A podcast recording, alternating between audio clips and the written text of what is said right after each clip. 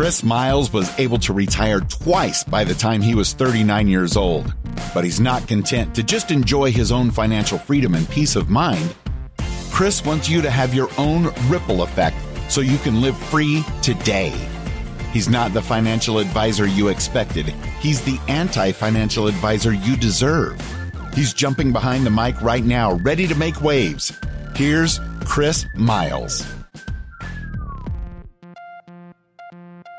Hello, my fellow Ripplers. This is Chris Miles, your cash flow expert and anti financial advisor.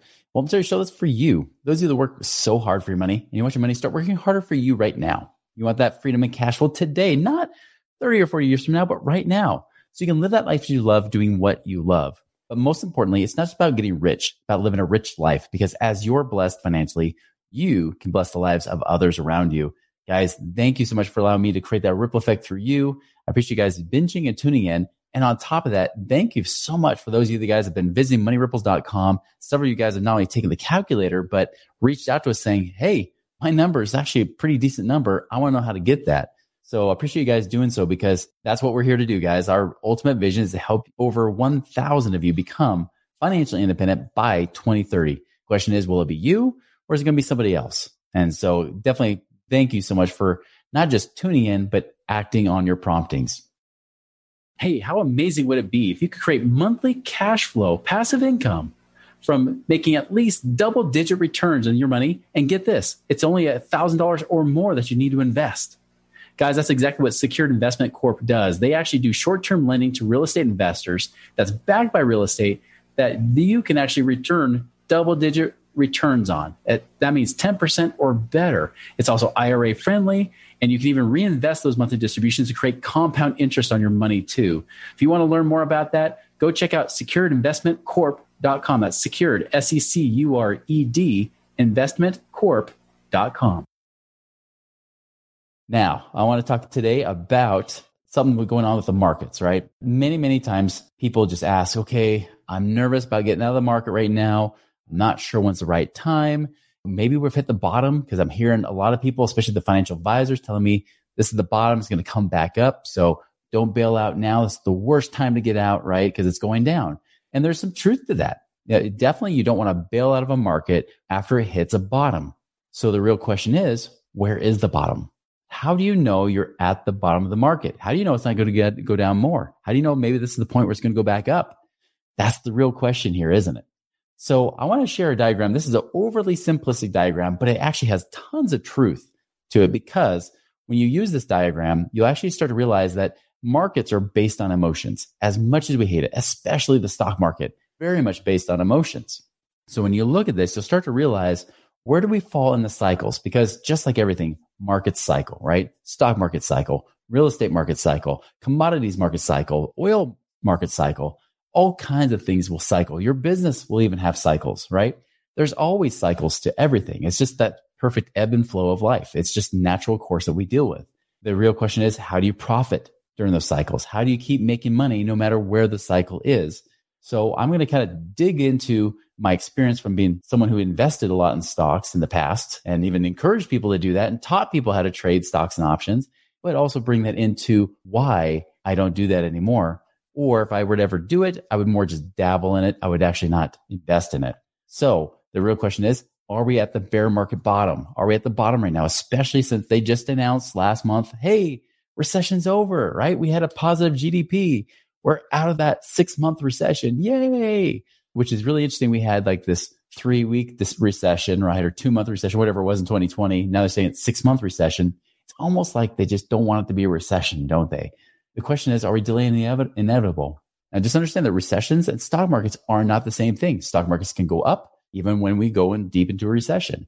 Vice versa, stock markets can go down even when things are booming. So understand that these things work independent of each other. So I'm specifically addressing just the stock market. But if you understand the principle behind this, you'll start to understand how this applies to any other market that you're looking at. All right, so let's show this here. All right. So this is one that actually uses emoticons. So for those of you that love emojis, we have kids in our own house that insist on using emojis to express themselves, which great. That's a good simplistic way to do it. And hey, you don't have to worry about hard jargon here, right? But definitely, this is the kind of thing that I'm using currently because there is a lot of truth to how this works. Now, let me zoom in just a little bit more so you can see this, right? So, as we're looking at this, you see that the cycle of the market, you know, so you see in the beginning, right, there's that optimism. And really, this is midway up as things are already coming back up. So, as the stock market's already been climbing, there starts to be optimism. This is where people start to say, you know what? I think we're good now. Then that leads to excitement and then thrill, right? We always love that thrill. We always love how that goes, don't we? Then it leads to euphoria. So we saw this in 2021. Euphoria was galore.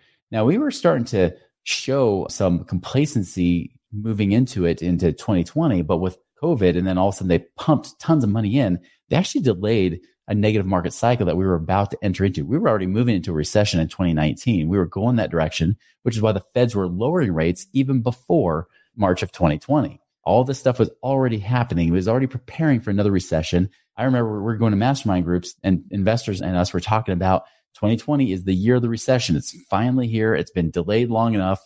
And then, of course, they started pumping tons of money in during the COVID times.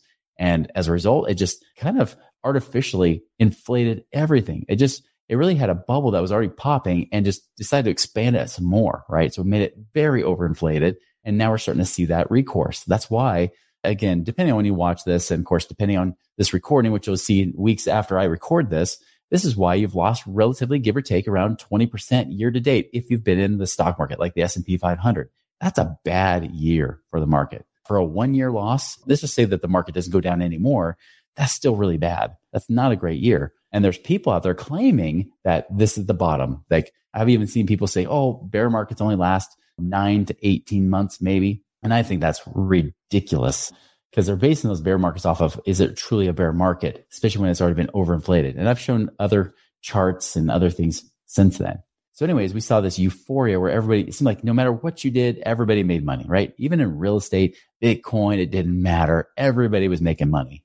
Then 2022 hit and 2022, and let's talk about Bitcoin, for example, like Bitcoin and other digital currencies starting this, this spring started to kind of tank, really starting from the beginning of this year, just like the stock market did. So there's that complacency. People are like, ah, oh, whatever. That's not a big deal. It's probably just pulling back like it always does before it jumps back up again.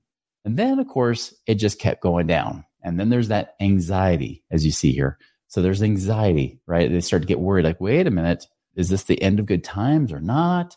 not at the point where you're jumping out of the market at all. This is just the point where you just say, Oh, I don't know. Maybe I should have taken my gains. And this is the point, and I've talked about this months prior, way prior to this, when it was happening. I said, this is the time when people don't want to pull their money out because they don't want to quote unquote lose money from that market top. So what they do, they just hold on. Then there's that denial. The denial just says, you know what? This can't be it. I think right now, currently in the stock market, we're between anxiety and denial uh, because there's a lot of people still denying that anything's going wrong. And that's pretty typical, especially when you start to see it down, then it goes up and then it goes down. And, and we kind of see it going up. And especially because I know with the elections, I'm recording this before the elections. I really think that the market's going to start going down more so after the elections. Even today, this is actually just beginning November. The Feds just announced the, the rate increase, which I knew they would. And I think they're going to announce more even into December and into 2023. There's going to be plenty more rate hikes still to go. And many people are denying that it's going to be that bad. So right now the Fed rate is currently at 4%. The, the prime rate's at 4%. Or sorry, the Fed's rate's at 4%. Start again. Okay, guys, erase all that stuff. So right now with the rate hike that just happened at the beginning of November, we have the federal funds rate at 4%, which means prime rate's at 7%. Now there was talk before previously about, oh, they're going to stop around 4.6%. Well, guys, I hate to break it to you. I, based on their current strategy, Jerome Powell's strategy, I think they're going to keep running that up well above that 4.6. I think it's going to go more than just 0.6%. I don't think you're going to see going to December, mid December, where they say, oh, we're just going to raise it half percent more, maybe three quarters percent more, and then we're done. I think they're going to keep going.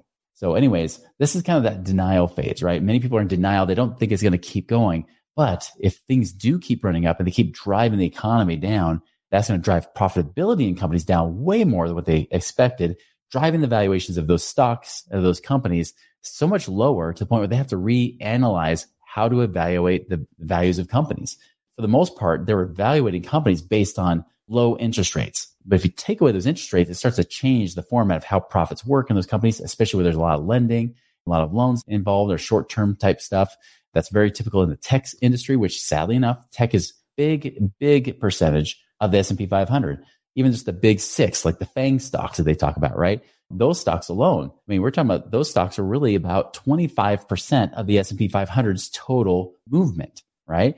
Because of their size, the size of those companies are so big, they actually influence to a large part more than the other 494 companies. That's something to be concerned about. So what's going to happen, and I'm predicting this go, it could happen by the end of 2022, but most likely you'll start to see this more in 2023. You'll start to see the fear set in because as markets go lower, and then people say, oh my goodness, now I'm down 30, 40%, then there's fear. once you get to about that 40% losing part or 50%, then it gets to panic, right? This is when people really start to worry. This is when they don't want to sell at all. There are some that will just sell off and say, I'm out. I just can't handle anymore. This is why many financial advisors will say, don't sell off. It's at the market bottom. That's what everybody does. They get emotional and they sell off. And it's true. You sell off too low, right? And right now people say, oh no, understand that really with where the market is, it's still above 2020. It's still above where it was back before COVID. So even if you said, oh my goodness, I'm losing money. No, you haven't. Now you might erase most of the gains from the last two years, possibly, right? But those last two years really were fake anyways. So what are you worrying about? But again, that's what people do. They wait till it gets towards the bottom. Then that's when the anger sets in. When the anger sets in, that's when people typically bail. That's when the dumb money leaves. Remember, there's smart money and dumb money. Smart money is always acting faster than dumb money. Smart money has already been getting out of the market, which is why it's been going down all year. There are already plenty of investors that have been pulling their money out or have already pulled out into cash or moved to other places trying to avoid being in these kind of market conditions. They've already pulled their money out. They want to tell you that they're going to pull out. They want to pull out first before you pull your money out, right? And then they wait for you to start panicking and pull it all out. You get that panic and then you get angry. And they're saying, and this is the point. This is the key point to know when to buy in any market. Like if you want like that once in a cycle opportunity, so to speak, right? And the point is this when not just the media, but even your next door neighbor, your brother in law, that classmate that knows nothing about money starts saying the stock market is a bad place to be, that is when you know we're about to hit a market bottom. That is the time. That's when it happens. It's the same thing that happened with digital currencies, even on the upside. I knew that when I had a high school classmates that knew nothing about money asking, Hey, how do I buy a Bitcoin? By the way, what is a Bitcoin? That is called dumb money, right? When they want to go and buy something they know nothing about, they just heard about it and it's now mainstream. When something becomes more mainstream, which is on the news often, that is when you know the opposite is going to occur. If everybody wants to buy at that point, that's the point you should probably be selling. When dumb money wants to start taking their money out of the market, that's when you want to go in. So think of the masses like people that are in like a New York City type of situation, right? And there's some big monster crashing through the city. Maybe it's like Avengers, right? Where there's aliens coming through and killing people. You see crowds of people running away from those aliens or from those monsters, right? running away, scared, screaming. That's the time when you start running towards the battle. You look crazy. You look like an idiot, right? You look like someone who's just got a, a death wish. That is the time you're running towards where everybody's running away from. You're running towards that point because that is where people are leaving. And that's when the smart money gets in. Smart money gets in when everybody wants to get out. So when you start seeing that panic leading to anger and people saying, "Oh, the stock market's horrible, should never be in it," I sh- or "I should have so much money, I lost so much money in the market, I'm so angry about this," That's a time if you're going to gamble in it. I personally, I would not want to do that. I would maybe throw in a little bit of money, just like I did with digital currency. Like after Bitcoin went down to like 6,000 bucks, I bought some at that point because I knew that people were fleeing and all the Bitcoin enthusiasts had gotten quiet. They're all calmed down because they lost two thirds of their money in just a matter of months. Not too dissimilar from where it is right now, although I haven't heard a lot of people say Bitcoin is bad, right? That's why uh, digital currencies, I kind of wonder maybe it could go lower from where it is because it's not generally you're not hearing all the markets say, oh, digital currency is horrible. Now, if you heard everybody saying it, cool, that might be a good time to buy. But same thing with real estate. The crazy thing with real estate, people say, oh, it's overinflated. It's true. In many markets, especially with buying residential homes, things like that for your own house, it's ridiculous, especially in the Western half of the United States. But think about this many times, even as the real estate market was coming back up, there was a lot of disbelief. There was a lot of people saying, yeah, I don't know so much. Yeah, not so sure. I mean, isn't real estate, it could tank at any time. I heard more people talking about that than the stock market taking any time. People lost tons of money in the stock market during the last recession. But of course, as it came back up, people just kind of have this short term memory loss and they focus more on the real estate because the real estate is your home. There's a more of an emotional tie to that than your stocks. Stocks is like, oh, I gambled, I lost in Vegas. Learn my lesson. Right. That's how people treat it. But with your home, it's something that's personal. It's emotional. It's your home, not just a house. It's your home. It's not real estate. It's the place that you dwell and try to raise your family. It affected a lot of people emotionally. And that's why there's so much emotion wrapped around it. That's why even now, even leading up to 2020, 2021, as real estate's booming, people were still in disbelief to some level, right? The masses still didn't want to buy real estate, think it was going to go down at some point. That's how I know real estate never hit a bottom. Now, I'm not saying the Western half of the United States and even certain pockets of the country are going to see some settling of prices. But again, when we invest, we don't even worry about those prices. We worry more about cash flow, right? Profit. How do we make cash flow off of that, regardless of where the price is? That's how we make money in any market. So, anyways, coming back to this, those market cycles, there's different psychology behind it. Those emotions, that's what you look for. You look, you really listen. You're listening to what people are saying. Don't get caught up in the media and everything else in a sense of listening to them for advice. Listen to them for clues, clues about what's really happening, how people are really feeling. What's that sentiment? Now, granted, the, the media just likes to skew it. So I don't want you to put too much weight into the media, like the news itself, because again, they like to go for whatever gets people to click. But listen to people. If you're at a job, listen to your coworkers. What do they say about their 401ks? Listen to your neighbors and what they're saying. You will hear these emotions coming in. Right now, as I said, there's kind of between anxiety and denial right now. They're like a little nervous that they've lost some money, but they're in denial that it's going to go lower. That's the time that you realize it's going to go lower. Okay. They haven't hit the fear, panic, or anger yet. Once you get that point, then it comes back. As you can see here, as you go through the cycle, there's depression, which is again where you're about the market bottom. People just say like, "Oh, it's horrible. I've lost so much money. Boo hoo." You know, they kind of move through that cycle, and then eventually things start to recover. They're like, "Oh, well, hopefully I won't lose more money, right? I won't lose more." It doesn't mean that they're thinking I'm going to buy right now. They're just thinking, "I hope I don't lose any more." And then, of course, it moves into like that belief, and then back to optimism again as things start to recover.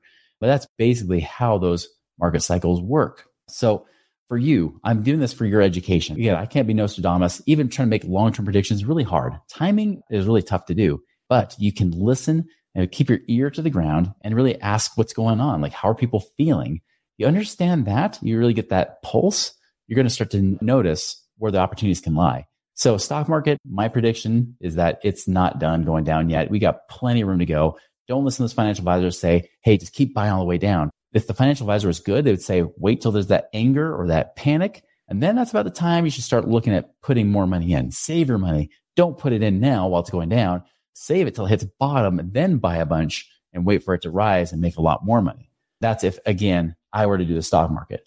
But for me, I like to avoid all these bipolar emotions that you get the stock market and all the gambling that goes on with it. I like predictability. I've been through hard times financially I know I don't want to have to gamble my future, my family's hope, right? My family's peace of mind on something that I have no control over. But with real estate and the types of investments we talk about, where again, I don't have to be actively doing it, I have to watch it, right? I can manage it. But again, I'm having other people do it. Those that have been through multiple market cycles, at least one full cycle, if at least, if not multiple market cycles, knowing what to look for, knowing how to adjust on the fly so that you make the best dollar, the best opportunities, but most importantly, you don't lose money. Again, nothing's guaranteed. There's always risk. In fact, in real estate, you could lose a lot. You could lose everything potentially. And in the stock market, honestly, you're very unlikely to lose 100%. Okay. So there are things like that. That's why you need to make sure you have people you can trust and the right people that you're investing with. And two, that you're investing in the right things and you're again diversified in the way that money's coming in, it's paying you consistently you're getting that return now. You see that benefit now, not, hey, I hope and pray this works out for me. That's the kind of thing, that's the kind of investing I'm trying to help you guys understand more and more as you tune into these episodes. So, guys, again, if you have questions, go to moneyripples.com, reach out to us, but make it a wonderful, prosperous week. Watch, keep your ears to the ground and really pay attention to what's going on. Listen for these signs, and you'll start to see, and you could start to predict market cycles just like we've talked about in this show. Guys, make it a great day.